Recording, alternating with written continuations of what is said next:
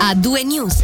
Primo giorno senza restrizioni anti-Covid oggi in Svizzera. Come comunicato dal Consiglio federale mercoledì, i cantoni hanno comunque la facoltà di mantenere alcune misure dove è ritenuto necessario. E in questo senso il Ticino ha dunque deciso di mantenere un occhio di riguardo in più verso le persone più fragili e vulnerabili. Alessia Berna- Bergamaschi ha intervistato il medico cantonale Giorgio Merlani. Il Canton Ticino ha voluto proteggere soprattutto i più, più vulnerabili, i più deboli ed è per questo che abbiamo deciso di mantenere l'obbligo della mascherina all'interno delle strutture sanitarie e sociosanitarie sia degenti che eh, ambulatoriali. Lì eh, si incontrano persone, pazienti sintomatici eh, che magari sono nella stessa sala d'attesa con, eh, con persone più vulnerabili.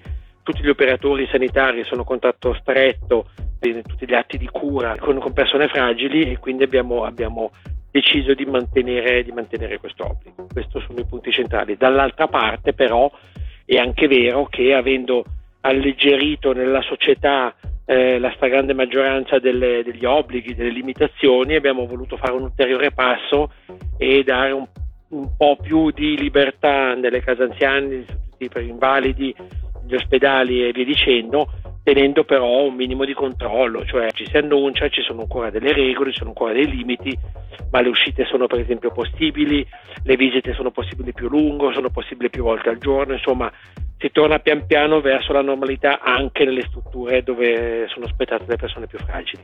Strutture sanitarie e si intende anche le farmacie?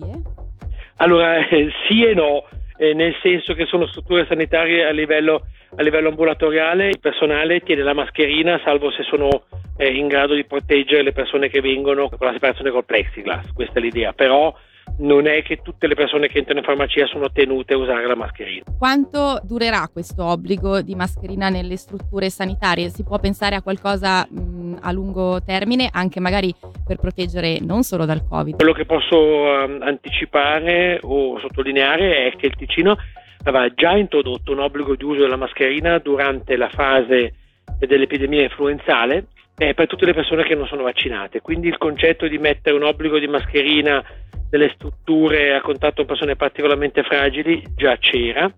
Eh, io penso che mm, vedremo com'è l'andamento epidemiologico, vedremo che tipo di varianti circolano e vedremo la stagione. È probabile che durante la bella stagione poi eh, si passerà da un obbligo a una raccomandazione, immagino. Non posso escludere che ci sarà quantomeno una forte raccomandazione di utilizzare la mascherina nelle strutture sanitarie eh, durante i periodi eh, tipici che, eh, in cui circolano maggiormente le affezioni respiratorie. Dove lei consiglia eh, l'utilizzo della mascherina, dove consiglia di fare un pochino più attenzione oggi che eh, queste misure a livello federale sono state revocate?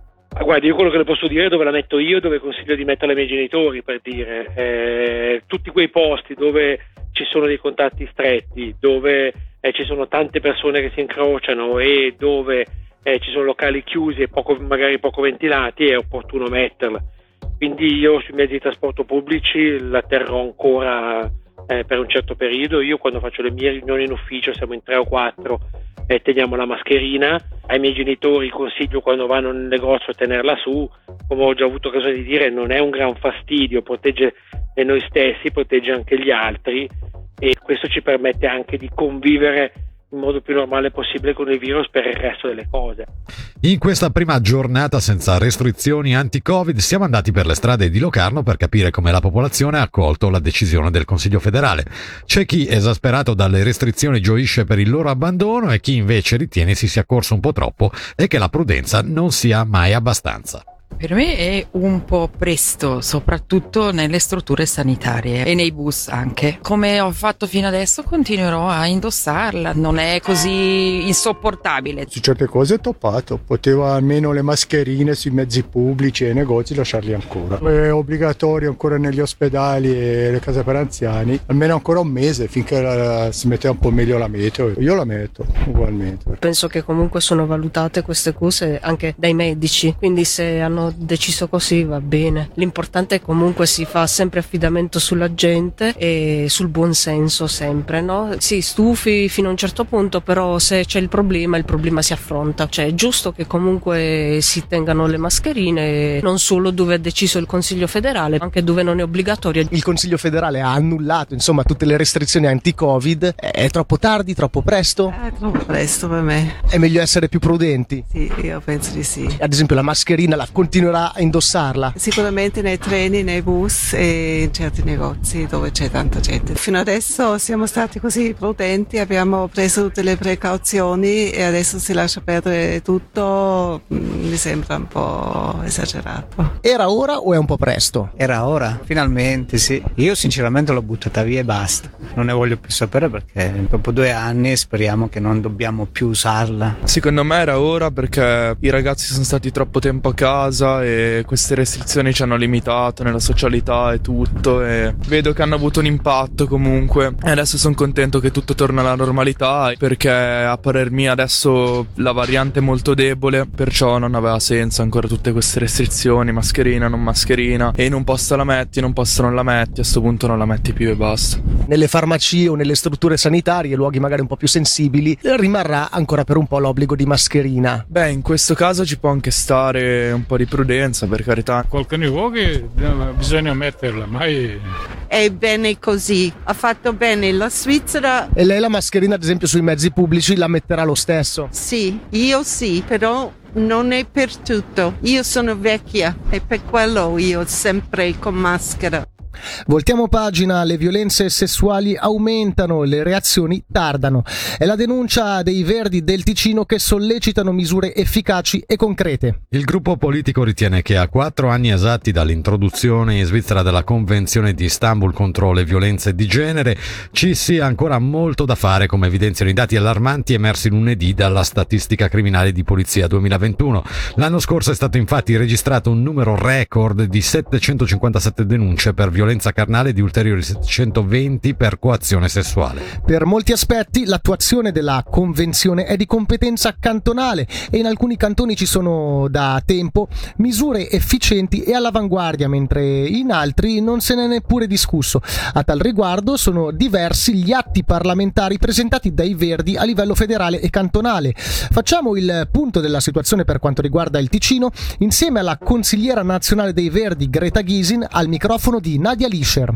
Ticino finora si è fatto poco, il che ci porta ad essere in ritardo praticamente in, in, tutti gli ambiti toccati dalla Convenzione e per molti aspetti manca proprio la consapevolezza della gravità di alcune situazioni e della necessità di misure efficienti di sostegno alle vittime e di protezione delle vittime. Diversi gli atti parlamentari presentati finora per contrastare la violenza di genere, ma ancora molto resta da fare. Resta da fare ancora, ancora tantissimo, penso alla prevenzione, l'aiuto alle vittime, eh, ci sono sono delle lacune legislative da colmare, ad esempio per quanto riguarda la violenza digitale, che pur essendo digitale ha delle conseguenze purtroppo molto reali, anche quella purtroppo è in buona parte violenza di genere perché le, le vittime sono per lo più donne e anche in Ticino negli ultimi mesi abbiamo avuto tanti casi di sexting, di revenge porn, di stalking online e non si è veramente fatto abbastanza per arginare il fenomeno, dobbiamo recuperare questo ritardo. Come possiamo recuperare questo ritardo? Uno degli aspetti più importanti è sicuramente l'educazione al genere nelle scuole, quindi cominciare con la prevenzione fin da subito nei, nei, dai giovani. Purtroppo anche qua il cantone e il dipartimento non hanno mostrato apertura in questo senso. Veramente siamo in ritardo in Ticino per quanto riguarda la prevenzione e la lotta alla violenza di genere, dovremmo tutti insieme darci una mossa.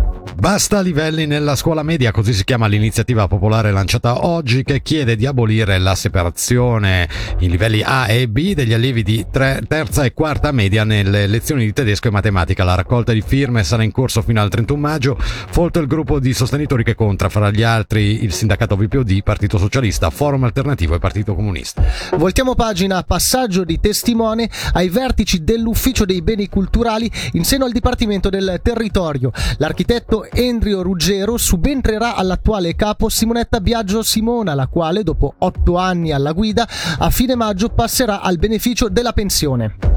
Spostiamoci ora sulle rive del lago Maggiore, un risultato storico andato oltre le più rose previsioni, quello registrato dalla ventitreesima edizione di Camelie Locarno. Promossa dalla Società Svizzera della Camelia in collaborazione con l'organizzazione turistica Lago Maggiore e Valli e con la città di Locarno, la manifestazione si è tenuta dal 23 al 27 marzo al Parco delle Camelie di Locarno, richiamando sulle rive del Verbano oltre 12.000 persone. A contribuire all'ottima affluenza, oltre all'attrattiva dell'esposizione scientifica, incorniciata da un programma collaterale che prevedeva musica e spettacoli, anche il bel tempo. Sentiamo Luca Martinelli, addetto stampa della manifestazione, al microfono di Nadia Lischer. È stato un successo veramente che ha superato ogni più rosea aspettativa. Abbiamo ottenuto un risultato strepitoso con uh, un 10% in più rispetto ai dati record appunto del um, 2019, quindi un risultato veramente andato oltre ogni aspettativa. Un risultato che potrebbe essere replicato anche nei prossimi anni visto l'ampliamento del Parco delle Cameglie.